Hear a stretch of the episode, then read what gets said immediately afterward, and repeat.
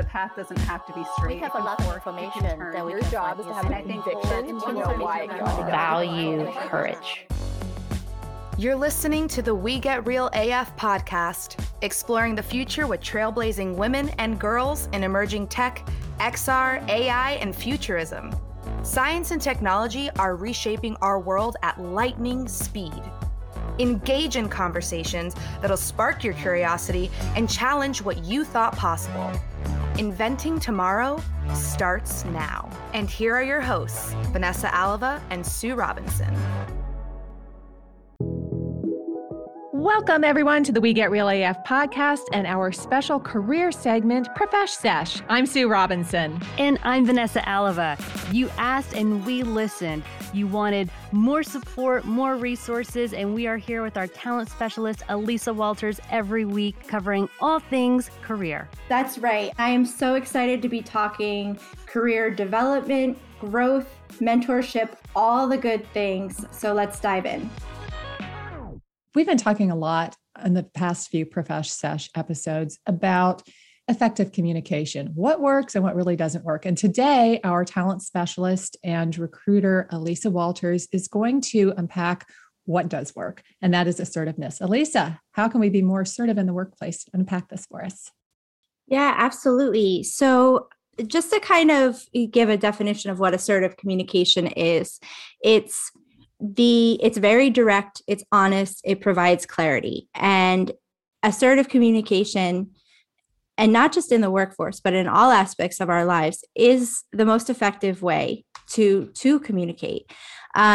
It's respectful of somebody's feelings, ideas, and the needs of others. It's allowing you to assert your own opinions, but taking into consideration what others have to say, what others have to think, and recognizing that somebody else's ideas and opinions are just as important as your own.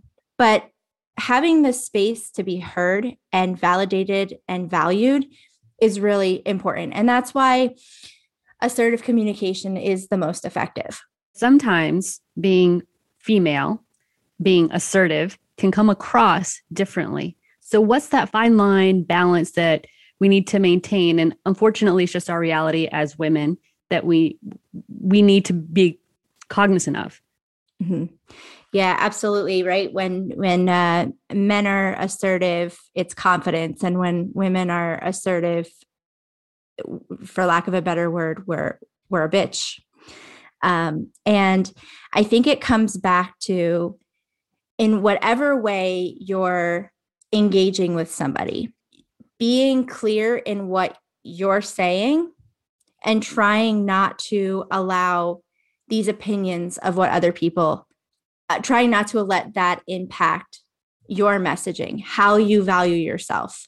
And it is a practice to be honest and be clear and have that confidence, especially in a room where you may be perceived as something other than being assertive. Avoid being casual and just state the facts, valuing what that other person has to say.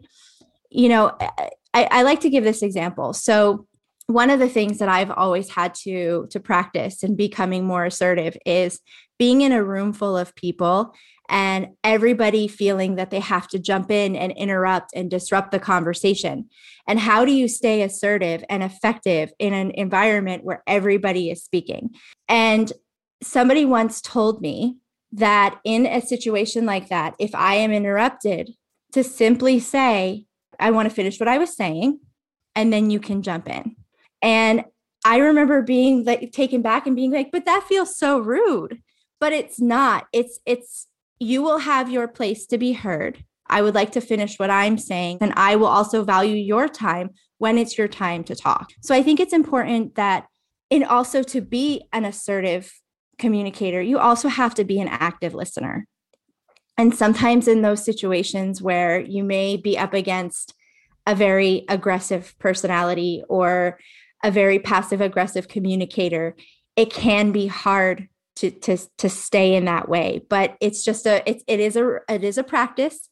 And it's a reminder that if you start to feel those angry feelings coming up, or that you're feeling like agitated by the conversation, to just take a beat, but know what you need to do to stay clear, to be open, to be an active listener, and to provide a two-way conversation. I think assertiveness is kind of a complex thing because it starts with a mindset, right? It starts with valuing your voice and telling yourself that I don't have to have all the answers to speak up right now. It's important that I say what I'm thinking. And it's important also then in the way you do that, once you've got the mindset down, to show that you are being an active listener. One thing you can do is say, what I'm hearing you say is X. And is that correct? And if so, then here's my view on that. So mindset and then some verbiage. What are some other types of verbiage that we can use for situations when it's maybe difficult to be assertive, like turning down a project or changing the direction of a conversation? I am a big believer in the power of two words. I feel. I feel I need more time to complete this other project that I'm working on before I take something on. I feel I don't have the bandwidth right now to take this project on. Happy to provide my expertise, happy to weigh in, but I feel with my bandwidth right now, it's just not feasible. I feel when you interrupt me when I'm speaking in the meeting, it undermines my expertise or, you know, it's taking away my, you know, my value, whatever it may be, because people can't invalidate how you feel. And I think that there's a lot of power behind the words I feel. I agree. I think I feel is something that as a society, we have become more comfortable, thankfully, using because emotion was really frowned upon in a business environment not too long ago. I'd love to tap into, we talk a lot about the dynamics between men and women, but being assertive with another female when, you know, traditionally a lot of women had been kind of put against each other. There's been like this competition, you know, where this one does this and then, oh, I need to do that in order to compete or to stay ahead or whatever. Kind of unpack that a little bit for us and how to effectively communicate with another female where we're supposed to lift each other up and give that impression, even though the impression they have in their head is still operating on that competitive, routine that they've been fed all these years. Sure. And I think it's important to recognize, right, that we have the power to control what we say and how we communicate and how we respond and we react to things. And I think that in a situation where somebody is openly being maybe more aggressive or passive aggressive, if you feel comfortable saying, hey, look, we're in this together. Let's figure out a solution that works best. How can we come with a solutions-oriented, positive mindset? And I think that it always will come back to you are in control of how you react and how you respond to something. And if that doesn't work, remember to continue to speak from a place of confidence within yourself. Don't sugarcoat or soften things. And if you've tried to have a conversation that's coming from an empowering, positive place, and you're continuing to make sure that that person is actively being heard, then that's all that you can do. And practice, right? I think assertiveness is one of those areas of communication where it just takes practice, because again, we have to get out of our own heads and have the confidence to speak up and then practice using some of the verbiage that you're sharing with us to get better and more comfortable and more natural with it when we're speaking up in situations that maybe are challenging. Yeah. I agree with you, Sue. And I think that we talk about listening and Alisa, you mentioned listening too, but those two things, listening and assertiveness, practicing, you know, it's hard, especially when stakes are high and emotions get stirred up in conversations and they get spirited. It's hard to continue listening and continuing to be assertive in a way that's perceived as assertive. And I just think that those two things, again, practicing them it's easier said than actually done.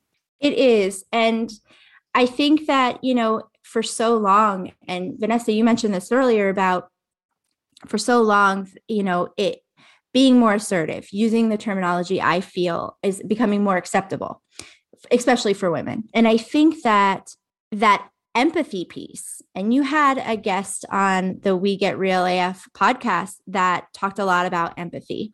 And I think that empathy in effective communication is so important because going back to that example, if you're having a conversation with a woman who comes from this competitive place that she's in competition and has to be better and do better, and it becomes somewhat of a toxic relationship, it's bringing that empathy into it as well, trying to understand one's motivation for how they're communicating. And that goes back to saying, if you feel you're in a place that you can have that conversation of, help me understand where this is coming from, or directly asking a passive person, well, what is your opinion on this? And trying to get to the root of that to have a more clear conversation. I think adding that empathetic layer is also so important. And saying, again, here's what I hear you saying. This is my understanding, and clarifying that so that they see, yes, this person isn't just shooting off their opinion, but they actually are listening. They either have it right, or I have an opportunity now to clarify what I mean.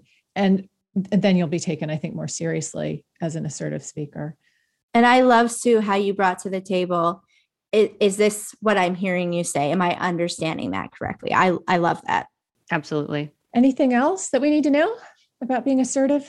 I think it's just, you hit the nail on the head. It's a practice, and it's taken me in my career, and I communicate with people all day, every day, to put this into practice and to come from a place of confidence and know that your opinions, your views, your value is just as important as anybody else's. And to put that into practice, to remind yourself of that, I think is just so incredibly important and will make you an effective communicator.